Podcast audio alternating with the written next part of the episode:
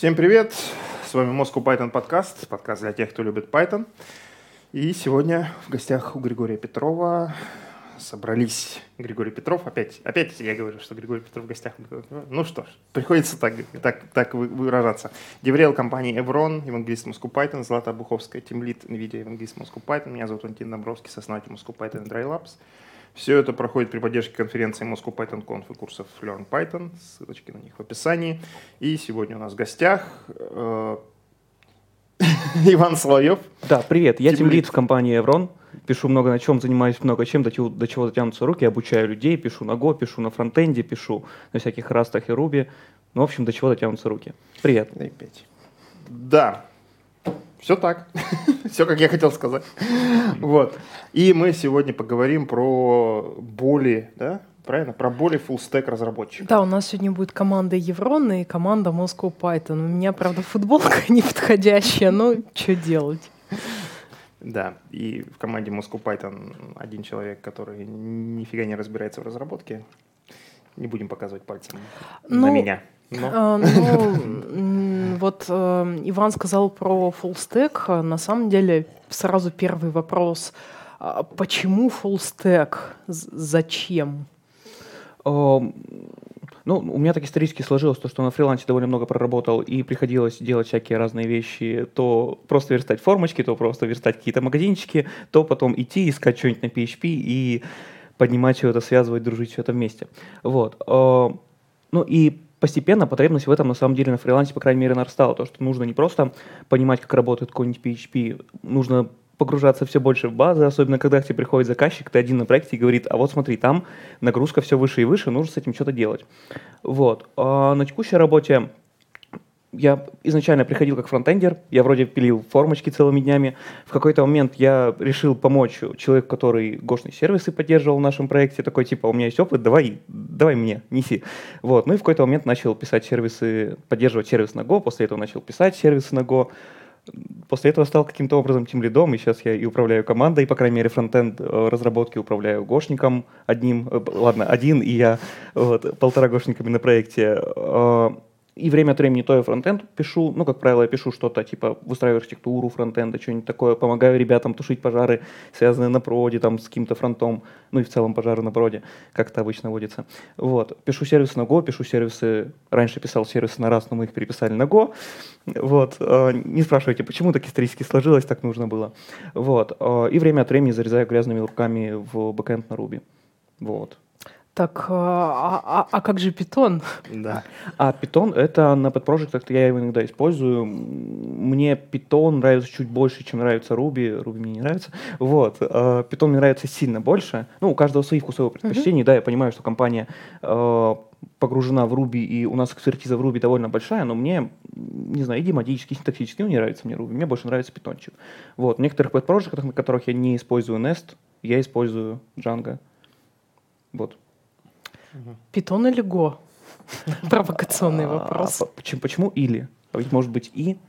Не все задачи, которые решает Python, может решить э, Go и наоборот. Ну, то есть тебе иногда быстрее решить задачу на питончике, быстро написать какой-то сервис и полететь в продакшн.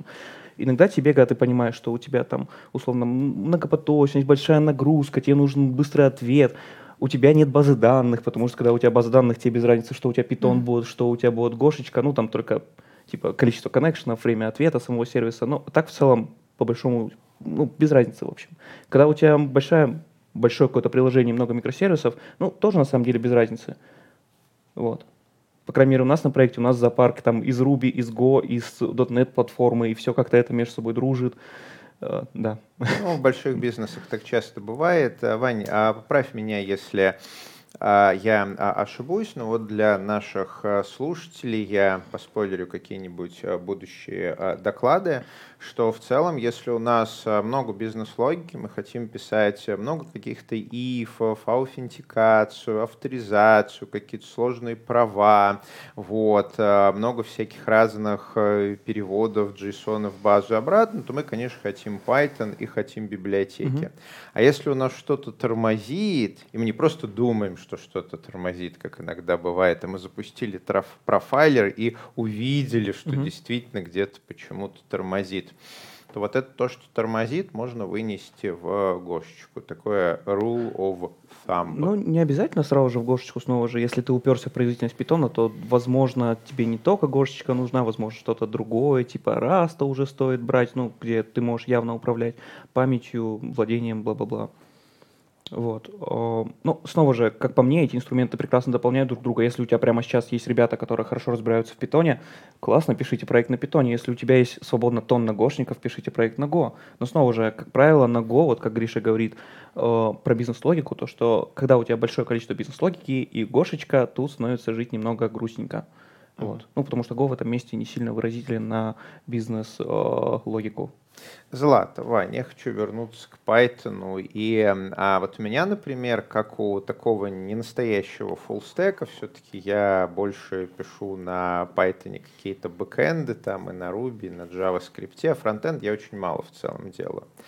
А у меня часто возникает такое ощущение, что ни Django, ни Ruby on Rails, они совершенно не заботятся о фронтендерах. Ну, если рельсы там хотя бы принесли веб-пак и сказали, вот жрите, то Django, вот документация Django, она ну, где-то полторы тысячи страниц. Я для своего доклада для Хайлода, который, кстати, совсем скоро, на момент этого выпуска я наверняка уже выступлю на Хайлоде. Фу, это будет было тяжело. Так вот, а как раз для этого доклада я прошерстил всю документацию Django. Оно реально огромное. Там, ну не знаю, наверное, полторы тысячи страниц. Угу.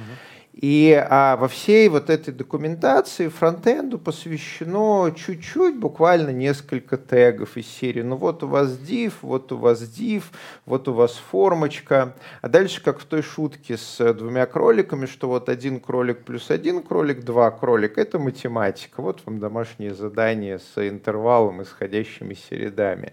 И также у Python разработчика, который вроде бы изучил Django, у него все норма, а теперь ему говорят, ну окей, делай магазин вот ты же все знаешь. И он берет вот эти вот два дива и одну форму, которую он знает, mm-hmm. и пытается из них собрать магазин и понимает, что это реально боль. Вань, вот э, с твоей точки зрения, вот если взять Python разработчика, который как-то умеет в бэкэнд, в Django, и который хочет начать делать фронтенд, mm-hmm. возможно, простенький, возможно, из Django каких-то темплейтиков, вот с чего ему сейчас в 2021 году, вот стоит начинать? Ему прям сразу в React нырять или что, как? Я думаю, ему вообще не стоит нырять в React по многим причинам. О них, возможно, мы поговорим чуть позже. Давайте поговорим о том, что ему сейчас делать. Вначале ты берешь какой-нибудь Bootstrap или иже с ним, mm-hmm. которые валяются, смотришь их документацию, делаешь, как написано там, получаешь профит. Если это у тебя внутренний продукт, то очень хороший профит, потому что ну, клиенты не видят, какой бардак у тебя, какое безобразие, как это все выглядит. Ну, ладно, внутренних пользователей, как правило, не так много. Ну, типа тысяча, две тысячи, ну, немного.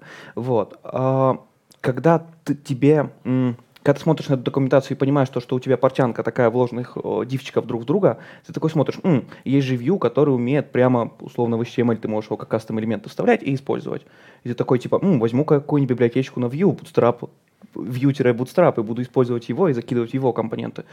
View так умеет, и в целом ты облегчаешь свою жизнь, вот, я, я такие. Да.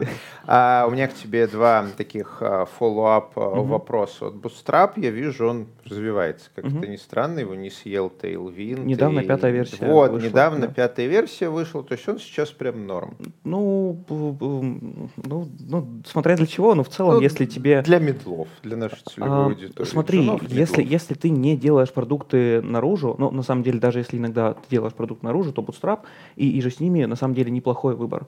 Вот. Ну, да, тебе, возможно, иногда придется помучиться с пониманием, как у него что работает. Да, твоим клиентам придется помучиться, загружая себе дополнительный трафик на устройство. Да, большая портянка CSS, которую ну, они будут не использовать JavaScript. Ну, кого это волнует? Да. Трафик сейчас никого не волнует. А, пока ты в деревню очень... не уезжаешь, тебя трафик не волнует. Ты приезжаешь в деревню отдохнуть летом, либо на коронавирус спрятаться от всех, от всего этого мира сего, и ты понимаешь то, что э, что-то твой сайтик загружается очень-очень долго. Э, не будем о грустном, будем считать это вырожденными. Но, кстати, я вот запомнил свой второй вопрос. Злата, а вот э, как вы в NVIDIA относитесь к э, ситуациям, когда люди там в деревне, медленный интернет, слабое железо, вот это является какой-то целевой аудиторией? Или мы все-таки целимся в мейнстрим, что ком быстрый, интернет быстрый? Ох, ну я там сейчас от лица NVIDIA тут не имею говорить не, права, ну, иначе меня так это самое, как бы наш HR сильно оценочное суждение. Не, ну слушай, у нас как бы, во-первых, компания, она хардварная, еще про АИ. То есть мы не делаем там э, сайтики наружу, которые должны в деревне быстро работать. Но когда-то я работала в компаниях, которые делали сайтики наружу, которые должны были быстро работать. Расскажи, насколько Маленькие такое использование было целью целевым? Э, кто был целевым? Ну вот насколько а, такая модель а, использования user story, насколько эта user story была для вас по профилю? Думали вообще про трафик юзера? Не, конечно, это все думалось, и думалось про то, сколько там у тебя CSS приедет, и там пожатый он, не пожатый. Я помню, как мы а, первый раз добавили там пожатие JavaScript и CSS, который приезжал пользователю, удивились, о, черт побери, это стало реально быстрее. А, но на самом деле у меня был немножко другой вопрос. Вот а, ситуация с внутренними сайтами — это ок норм. Там может быть даже а, ну, Все что угодно. Ну, ну, то есть, да, там, может быть, даже view не надо. Ну, ладно, как бы, может быть, там можно чертовым jQuery обойтись. А ты же для себя это пишешь, ну или там внутри компании никто не увидит, но а, если ты все-таки фрилансер, и ты как бы на внешку, не знаю, сайты визитки mm-hmm. делаешь, там, сайт автозаправки, mm-hmm. тут уже, кажется, вот надо что-то еще. А, возможно, да, тебе стоит углубляться в изучение в целом HTML, CSS и как правильно верстать. А, однако большая часть фрилансеров, по крайней мере, которых я видел, про которых я слышал, которые стараются как-то и туда, и туда, и решать в целом проблему пользователя, неважно, чем писать, они так или иначе умеют и верстать, и понимают, как условно им на Django что-то быстренько наклепать или на рельсах, неважно. Вот.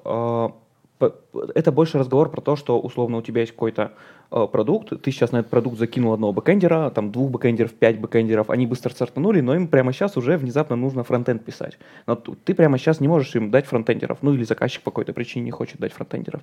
Поэтому приходится выкручиваться и брать условно вот этот bootstrap, все что угодно, там, какую-нибудь бульму. Ну, на самом деле, инструментов довольно много в этом месте. Вот. Vue в этом месте нужен как облегчение написания э, вот, эти, вот этого портянки э, элементов, которые вложены друг в друге. То есть Bootstrap ты берешь, словно тебе нужно карточку реализовать.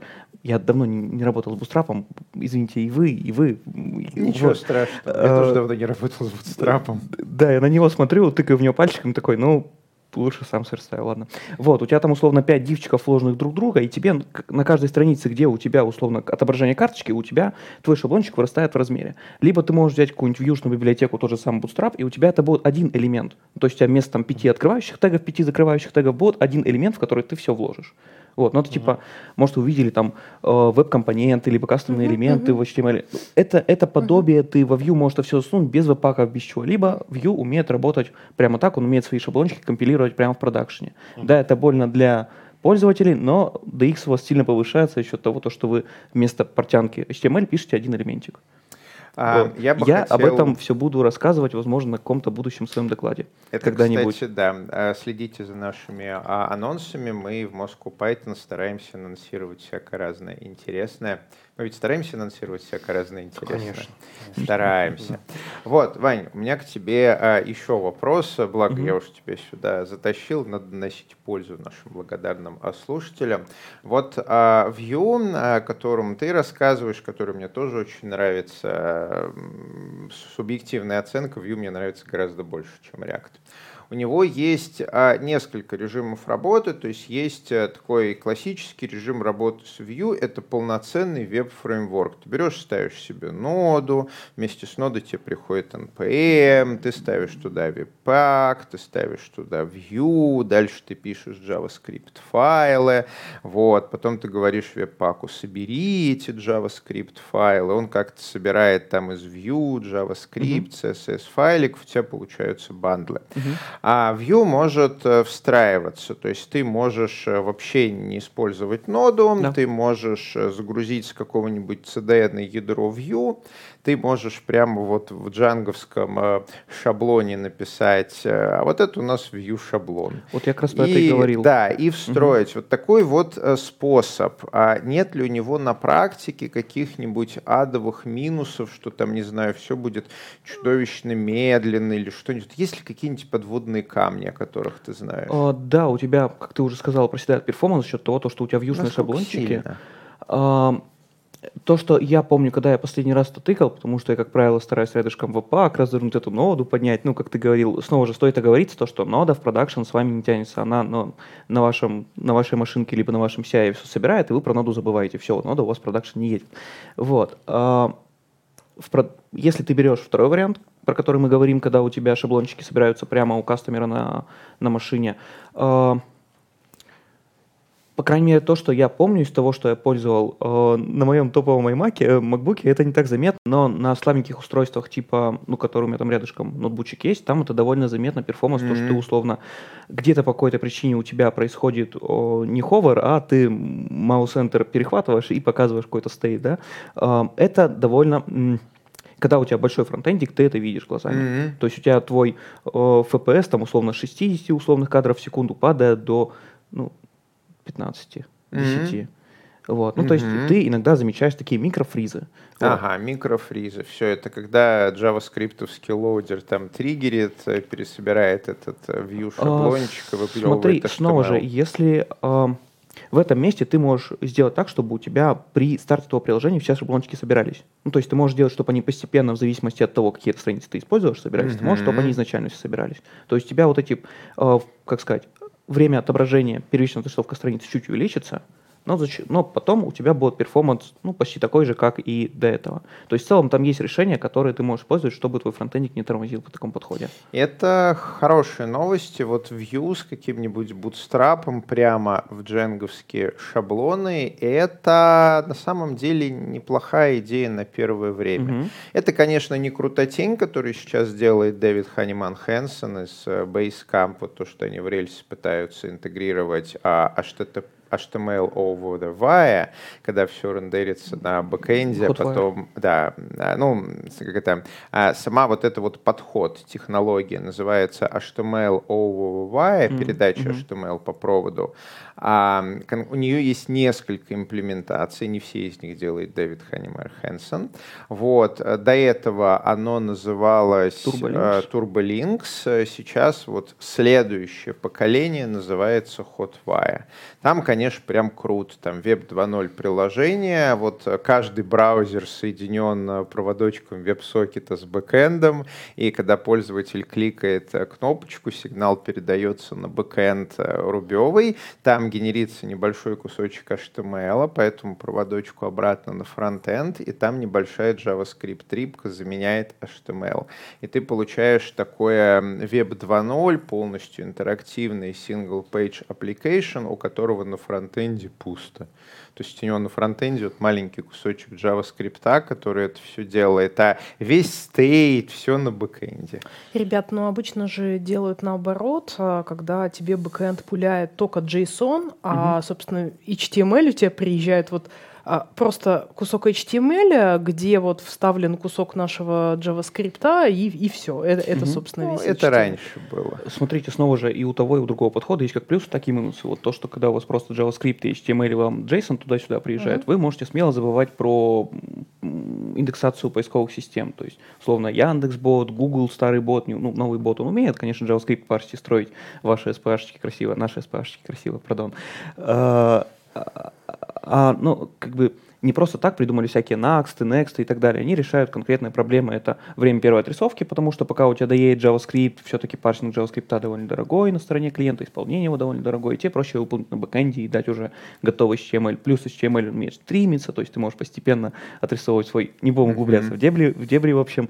А, к чему это я? К тому, то, что у каждого подхода есть плюсы, по поводу, э, я забыл, Hot, как называется, ну, Hotwire. Hotwire. Hotwire. У него есть э, очень классная штука, что ты его можешь использовать, когда тебе нужна, э, когда у тебя много бэкэндеров, когда ты хочешь что-то все делать на бэкэнде, а фронтенд у тебя только, ну, слой представления, и на нем нет никакой сложной логики, если у тебя там нет ни канвы, ни васма, ну, каких-то таких сложных операций, которые нужно именно близко к пользователю делать, тогда в целом это неплохое решение. Ну, оно прямо сейчас, конечно, важно, да, у него есть проблемы, у него и в будущем такие останутся проблемы. Некоторые приложения типа сложных админок ты не сможешь на нем сделать, когда у тебя много интеракции на стороне клиента будет, много валидации на стороне клиента будет. Вот. А когда у тебя большое количество пользователей, ты не можешь такое решение взять, потому что у тебя вместо того, чтобы на клиенте будет происходить какая-то работа, все будет будет происходить на бэкэнде.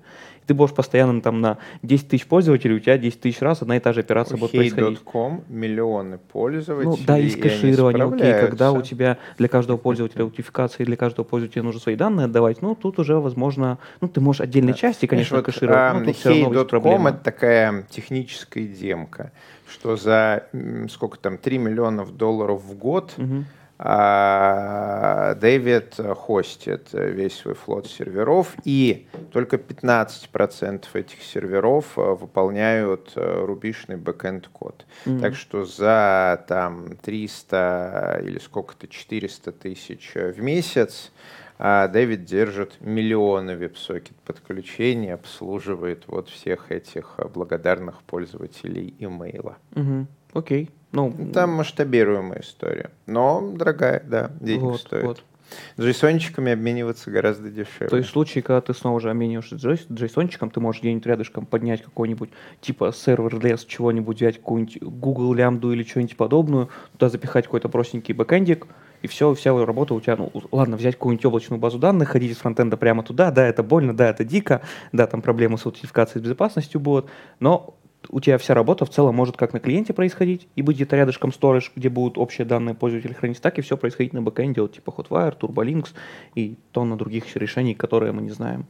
Ну вот возвращаясь к нашему подходу с Django шаблончиками mm-hmm. и а, Vue, есть какое-то правило пальца, что ли, как вот а, бэкэндеру, который начинает во фронтенд, а, что рендерить на бэкэнде, а что выносить во Vue? А, вот то, что мы обсуждали с Гришей до этого, то, что ты на самом деле во Vue можешь вообще ничего не... А, по, по первости, пока ты только подходишь к изучению этой, этого инструмента, ты изначально можешь вообще туда ничего не переносить. Uh-huh. У тебя Vue просто как такое... А, запрашивает кусок HTML и его отображает. А, даже, не, даже не совсем так. Это, это способ уменьшения буллерплейта в джанговых шаблонах. Все, угу. ты туда логику никакую не переносишь да, просто изначально. уменьшает копипаст. То есть угу. меньше, вместо того, чтобы писать там 20 дивов, чтобы отразить карточку, угу. ты просто пишешь там view карт, и у тебя карточка того же самого Bootstrap показывается. Ты изначально можешь эту логику не переносить. Постепенно ты понимаешь, то, что а вот тут мне нужна прямо сейчас валидация, условно, я не хочу ее делать, ну, точнее, я хочу ее на бэкэнде делать, но и на фронтенде чтобы у меня, условно, не было вот этих лишних запросов к бэкэнду по какой-то причине. Все, постепенно вот ты можешь постепенно углубляться во Vue, выносить отдельные свои вьюшные компонентики, переносить часть логику, описывать туда. Вот. Ну и так постепенно, что то, что нужно у тебя живет на бэкэнде, что нужно живет на фронтенде. Тут нет какого-то такого стопроцентного решения, то, что э, видишь кошку, переноси ее во Vue. Нет, ну, если, ты, если тебе больно, что у тебя тонны э, клиентов ходят к тебе и постоянно дергают просто валидацию, чтобы проверить данные, ну, вынеси ее во Vue. Оставь ее и на бэкэнде, и, и во Vue тоже ее реализуй на фронтендике.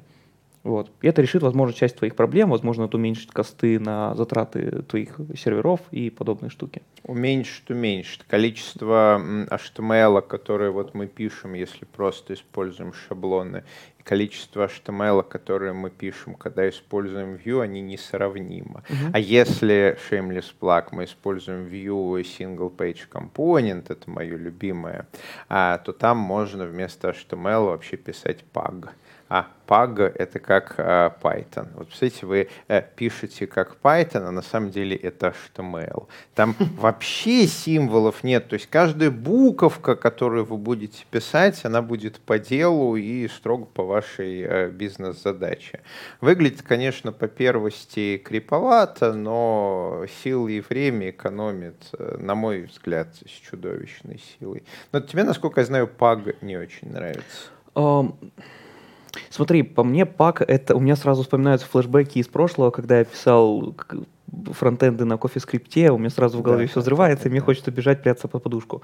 А, эта штука у, меня есть несколько проектов, э, написанных на паге, да, он классный, крутой, особенно когда у тебя нет ни Vue, ни React, ничего другого. Про Angular тоже не стоит забывать, когда у тебя просто HTML, и ты хочешь делать импорты чего-то. У тебя сейчас нет каких-то инструментов на фронтенде, когда ты можешь просто HTML, который хочешь, чтобы у тебя просто на выходе был просто кусок, ну, какой-то документ, просто HTML ты, у тебя нет никаких инструментов, кроме как пак, где есть импорты. Mm-hmm. Вот. Сам по себе для меня, на мой вкус, пак ужасен своими вот этими табуляциями, то, что когда ты его используешь во Vue, и ты хочешь сделать двухсторонний биндинг данных туда-сюда, у тебя возникают боли. Когда у тебя многострочный текст, у тебя возникают боли. Когда у тебя длинные атрибуты, большие атрибуты, у тебя возникают боли. Ну, то есть у него есть некоторые ограничения, по крайней мере, которые, на которые я напарывался и сталкиваюсь по мне. Если ну, ты да. используешь Vue, React, Angular, Svelte и все, все, что там еще есть, а, нет большой необходимости использовать пак. У тебя и так количество вот этих элементов, ну, я имею в виду там HTML-элементов, оно сильно уменьшается. Ты сделал какое-то большое количество своих компонентов, которые ты везде переиспользуешь, и все, ты забываешь там про дивчики, про H1, про секшн и все остальное, что там есть.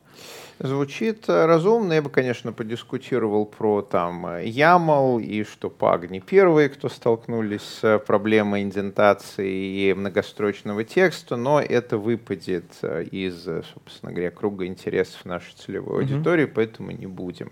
А, давайте лучше про CSS поговорим. В кои-то веке вот Python-разработчики могут собраться поговорить про CSS, потому что когда Python-разработчики начинают делать хоть что-то во фронте, к ним приходит HTML, но HTML он не очень страшный. Mm-hmm. К ним приходит JavaScript, который, ну, тоже не очень страшный, его положил руку до сердца немного, вот, это может быть там ну ладно, я не буду произносить на букву J, все-таки я столько на ней писал, но это было почти 20 лет назад, так что... Ты про jQuery? Я не буду произносить так это он до сих слово. пор жив, он до сих пор используется, и я скажу вот. больше, он даже решает задачи, его можно брать и использовать. Я не буду произносить. У меня есть френд с телеграм-ником а, jQuery для слабых. это, это смешно. А, вот, а мы можем просто скопипастить какой-то JavaScript со Stack Overflow. Есть такой хипстерский подход Vanilla JavaScript, когда мы используем вот современный JavaScript, делаем на нем все, и серию у нас все. А, так вот, а потом к нам приходит CSS, и тут мы понимаем, что это боль логотип там половины э, конференции CSS, где вот CSS is amazing, mm-hmm. и оно mm-hmm. вылезает из квадратика, потому что оно сложно. Мы сейчас с Ларисой проходим курс по CSS, мы уже углубились в него там на 20-30 уроков, это процентов 5 курс такой хороший, солидный курс про CSS, это такая боль, то есть просто читаешь про бокс модул, она взрывает тебе мозг, и чтобы э, в голове скомпилировать 5 строчек CSS, мы на листе бумаги рисуем вот эти вот все квадратики с э, э content, padding, border, margin, mm-hmm. и вот кто во что вставляется, кто на ком вставля... стоит, но как-то слишком сложно. Вань, вот э, твое профессиональное мнение. Вот, бэкэнд разработчику на Python, который хочет э, немного во фронтенд, знаете, такой вот full stack на минималках. Вот скажи по чесноку, если что, мы потом вырежем. Ну, не вырежем, конечно, ну ладно. Ага. А, вот им вообще надо изучать CSS, вот серьезно садиться книжку какую-то читать или курсы, или можно вот Bootstrap, там выучить два заклинания, примерно понимать, как она работает, и в детали вообще не вникать. Um, у меня такое в этом месте довольно двоякое мнение. А, с одной стороны, есть ребята, которые фронтендеры, профессионально этим занимаются, классно умеют верстать, а, понимают, как работает вот блочная модель, они уже поломали свой мозг в самом начале пути и понимают, как часто работают, как схлопывание маржинов работает, и вот все, все, что там глубже ты можешь копнуть. А, по мне, бэкэндеру, который специализируется на бэкэнде и не хочет По, по мне, бэкэндеру, который хочет углубляться в бэкэнд, не стоит изучать фронтенд. Если ты снова же хочешь что-то посмотреть за рамками своего э, профессионального, профессиональной деятельности, да, ты можешь посмотреть, поизучать, но тут сталкиваешься с проблемами, с которыми вы сейчас столкнулись. То, что изначально тебе нужно очень сильно сломать мозг, понимать, как... Ну, блочная модель это на самом деле не самое сложное, что есть в CSS, но все равно тебе нужно поломать мозг в самом начале пути. Вот. А после этого ты такой, так вот, я хочу, чтобы у меня шапочка была кверху, так, position stick я знаю, что есть, так, position stick, а мне нужно, чтобы тут элементы не упадали, overflow hidden, position stick сломалось, что делать? И вот ты вот с такими моментами, на которые ты временами так или иначе будешь напарываться, а, довольно много таких штук, как и в любом, там, не знаю, берешь ты Django, Python, ты так или иначе напоришь на какие-то грабли, которые в документации не написаны. Берешь CSS, начинаешь верстать, тоже там на, накинешься на проблемы. Ну, в общем, если вы хотите углубляться в CSS, welcome, берите книги, я не советую брать, потому что они, как и все в этом мире, довольно быстро устаревают. Вот. Если ты возьмешь там книгу по питончику 5 лет назад, возможно, там уже будет какая-то дичь, и там да, будет питон 2.7. Ну, не 2.7, но какой-нибудь 3.4. 3.4, ну, ну вот хорошо. И с тех э, времен много воды утекло, угу. там, да. А, ну, то есть, а вот смотри, а Bootstrap, а, им норм? А, если ты осознанно к нему подходишь, если ты вырезаешь неиспользуемые части его, то да, он в целом норм. И ты даже можешь делать так, чтобы своему кастомеру малое количество трафика присылать на его машину. То есть ты берешь, отсекаешь, ну, ты пони... Ой, пардон, извините за эти мерзкие звуки. А, если ты понимаешь, что тебе из Bootstrap условно там нужны только нотификации, ты весь остальной CSS, весь остальной JavaScript отсекаешь, забываешь, живешь счастливо, твой кастомер живет счастливо. А, снова же, не всем это нужно, если ты просто бэкэндер. Я бы, наверное, не стал. Ну, снова же, большое количество сложностей на самом начале пути тебе нужно сильно поломать свою голову, чтобы начать углубляться в CSS. Ну вот. да. Так, а вот если книжки не читать, потому что быстро устаревают, вот что сейчас лучше для того, чтобы почитать о, о Есть на самом ужасном? деле, есть несколько курсов, один из них проходите вы сейчас, вот, а, и, возможно, ты скажешь, как он называется, если это не а, Он что-то там это... Ну, я напишу, конечно, но он, по-моему, дорогой и в бете, и для а, early адоптеров, и такое. А, смотрите, в этом месте я как правило, если ко мне приходят люди спрашивать что-то, они приходят спрашивать по каким-то точечным моментам, типа, Ваня, расскажи, как вот это работает. И я такой ссылку на документацию, ну, не, не на спецификацию условно кидаю, а вот какой-нибудь MDN кидаю. Вот смотри, читай.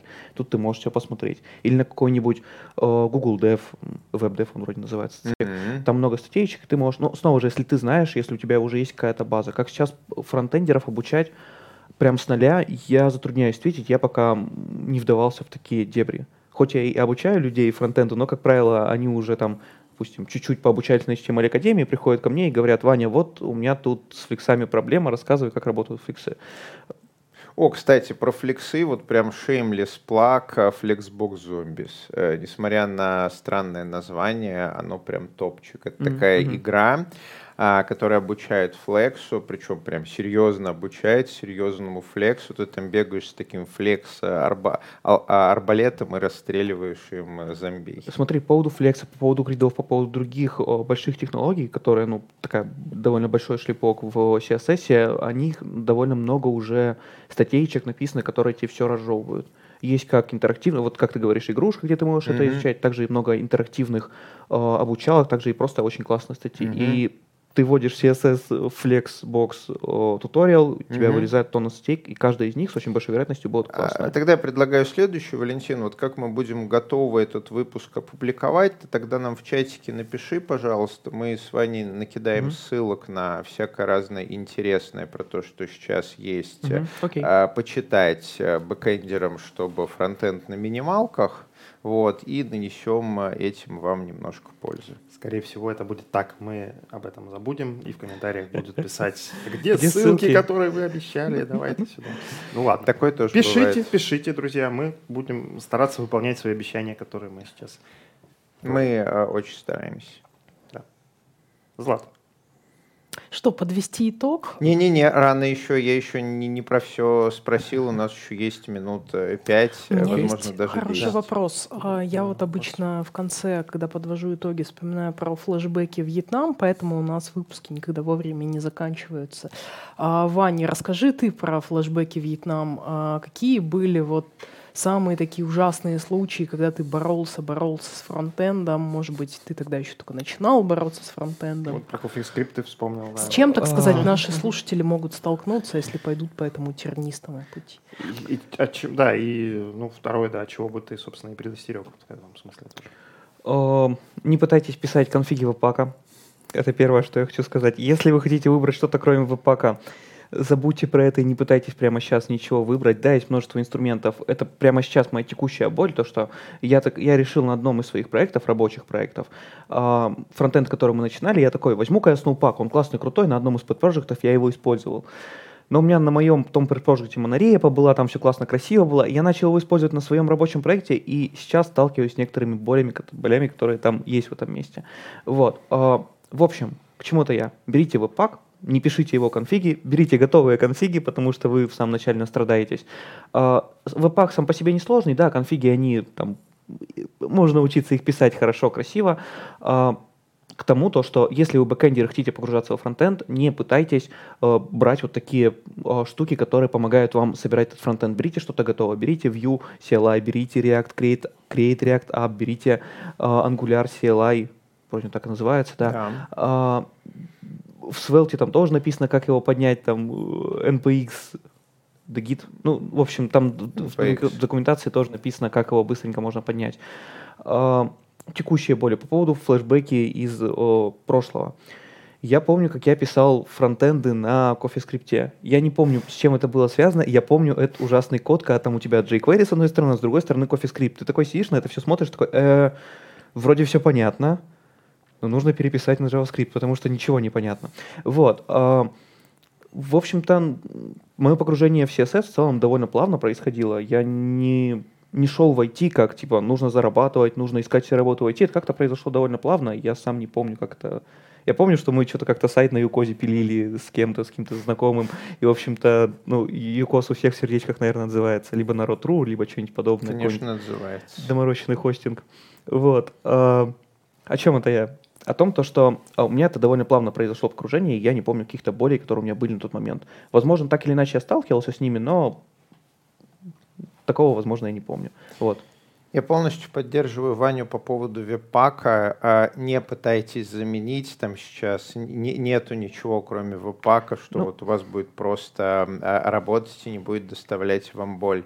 А, Не пытайтесь понять, как работает веб-пак. Дальше идет мое оценочное суждение. Веб-пак работает плохо. Это набор костылей и велосипедов, которые склеены в стык изоленты. Если вы попробуете почитать как работают веб-пак-лодеры, как они стыкуются друг с другом, что значит эти конфиги, то вы с ужасом для себя обнаружите, что, собственно, сами разработчики не до конца понимают, как это работает. Иногда оно работает там такой пайплайн э, недокументированности.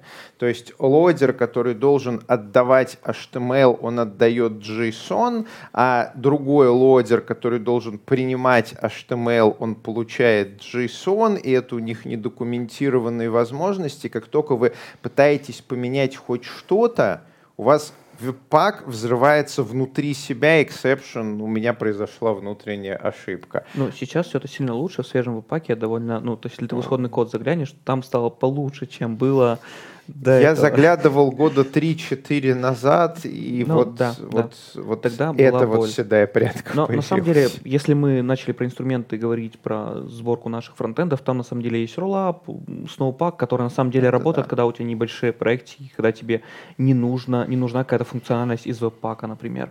Вот, то есть конкретно в моем кейсе мне нужна была функциональность webpack а, и кроме как рядышком в пайплайн добавить webpack, Snowpack-то поддерживает, конечно, других вариантов не было. Либо писать плагинчики к Snowpack самому, но это тоже мне не особо хотелось. Вот, есть Rollup, он на самом деле тоже работает прекрасно на маленьких проектах, и у него конфиг сильно читаемее. Вот, а, давайте мы уйдем от этой темы сборки фронтенда Да, э, давайте для уйдем от питонистов. темы а, сборки фронтенда для питонистов. Она болезненная Да, и да. сложная. Наверное, последнюю тему, которую я бы хотел сегодня обсудить, у нас вот как раз 40 минут, есть еще Мгм. 5 минут в наш э, такой комфортный 45-минутный слот.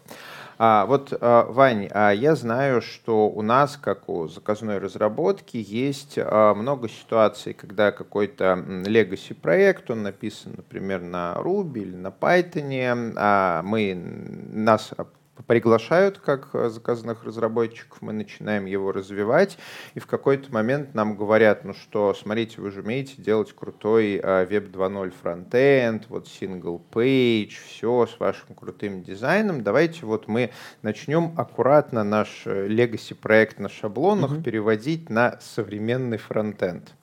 Вот а, по твоему опыту, а, на что стоит обращать внимание, если у тебя есть какие-нибудь там 10 мегабайт Django, которые вся на Django темплейтиках, mm-hmm и ты хочешь начать ее переводить на нормальный современный Vue или React. Я понимаю, что у тебя будут доклады там в следующий год по этой теме, но вот так чуть-чуть для наших слушателей без спойлеров. То есть какой примерно грубо порядок действий, какие там основные мины сейчас лежат?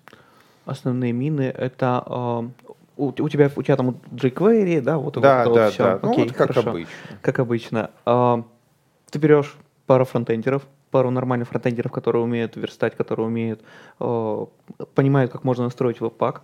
Вот, э, все, бросаешь их в огонь и говоришь, вот, делайте, переводите, даешь им в руки э, Vue, потому что сейчас это самый такой простой способ перейти от mm-hmm. э, чего-то, что рисуется на стороне бэкэнда, в свежий, в модный, красивый фронтенд. Угу. То есть Vue а дальше вот вариант. А, а, Vue заменять а, по виджетно, то есть у тебя есть шаблон, и ты заменяешь да, Vue да, вначале да. кнопочку, да, потом да, вторую, да. так и а потом в какой-то момент страницу. При этом ты вот... вначале выносишь вот такие общие части в отдельные компонентики, ты насыщаешь угу. этими компонентиками свои питонящие джанговые шаблончики, угу. или неважно, все что угодно, на самом деле, там PHP и Ruby, угу. все рядышком лежит. Вот. Заменяешь потихоньку вот такие общие переиспользуемые части, после этого ты, ты смотришь, у тебя Django, твой шаблончик, большое количество компонентов южных. Ты уже понимаешь, что, что их уже можно mm-hmm. постранично выделять. Ты взял вот эти все компонентики, перенес на страницу. Да, у тебя еще нет api в которую ты можешь долбиться с данными, потому что у тебя бэкэнд насыщал. Ты так и продолжаешь пока из бэкэнда брать mm-hmm. данные. Там в какой-нибудь тексту скрипт пихать, либо в сам компонент пихать эту. То есть у тебя страница, так и у тебя питоновский э, джанговый шаблончик mm-hmm. продолжает, продолжает рисовать один большой э, вьюшный шаблон. Mm-hmm. Вот. Но постепенно у тебя это все переезжает. Да, у тебя пока данные из, из джанги приходят, но ты начинаешь делать опишечку для этих данных, ты потихоньку переходишь на опишечку на общение по какому-то там условно ресту. И так постранично все выносишь. Да, у тебя пока все рисует Django, но потом ты, у тебя появляется вьюшный роутер, у mm-hmm. тебя вот в этом месте начинается боль, но о них я пока не буду тут говорить, я о них расскажу на своем докладе. Вот. А, и, и все, по крайней мере, у меня был такой опыт, то, что я пришел, было, был проектик на рельсе и на бутстрапчике, и сейчас этот проектик на Vue без бутстрапчика. Бутстрапчик nice. мы давно выпилили, выкинули и забыли про него. Теперь у нас там красивый фронтендик, и бэкэнд почти ничего не знает про фронтенд. Ну, классика. Но жанра. они живут в одной репе. Да. А можно было бы еще обсудить, конечно, как а, дружить вот а, парсер шаблонов, рубевый или дженговский, потому что дженговский шаблон это же не HTML, это дженговский шаблон, там дженговские теги, Django должна его превратить в HTML, потом на это как-то надо натравить в UI, но при этом Django любит это все сама собирать, там складывать в папочку, и вот как это склеивать, но, наверное, оно уже будет слишком а, выпадать. Возможно, я об этом расскажу на своем темы, докладе, да. потому что у меня получилось беспроблемно довольно подружить с Django и Vue. Вот я об этом расскажу. И мой опыт показывает то, что рельсу с Vue тоже довольно просто подружить да. с их шаблончиками. Вот. А, спасибо тебе огромное, Вань. Я надеюсь, что нашим Python backend разработчикам этот небольшой экскурс в фронтенд был полезен. А мы все вчетвером будем следить за комментами к YouTube, поэтому, ну и ко всяким разным другим сервисам. Главное, Валентин, ты нам говори про эти комменты, чтобы мы двигались. Вот, мы готовы как бы общаться, мы через это становимся лучше. Вот, и вообще спрашивайте нам, есть что рассказать. Да, я буду рад. Хочешь сделать? А, нет, не нет? хочу сделать. На этот раз не хочу. Я хочу э, Ване отдать слово. Пусть он подведет итог. Да, классно. Спасибо, что вы меня сюда пригласили. Было приятно с вами пообщаться. Это мой первый опыт о записи на подкасте, не считая круглых столов выступлений на конференциях. Это было довольно волнительно. Возможно, где-то я ушел в сторону. Сорян. А, спасибо, классно. Я был рад с вами пообщаться. Да, Надеюсь, еще когда-нибудь раза с вами увидимся на конференциях. круто. Конечно, увидимся. Welcome, welcome, welcome. А, спасибо всем, кто нас слушал и смотрел. С вами был Moscow Python подкаст. На кухне Григория Петрова были Григорий Петров, Деврел Иврон, евангелист Moscow Python, Злата Буховская, евангелист Moscow Python, тимлит NVIDIA, Иван Соловьев, тимлит Эврона. Меня зовут Валентин Набровский, сооснователь Moscow Python и Dry Labs. Все это при поддержке курсов Learn Python конференции Moscow Python Conf. Всем пока. Ссылочки в описании. Не торопись. Ну, Ставьте лайки, пишите комментарии, подписывайтесь на наш канал. Здесь говорят про Python. Всем пока.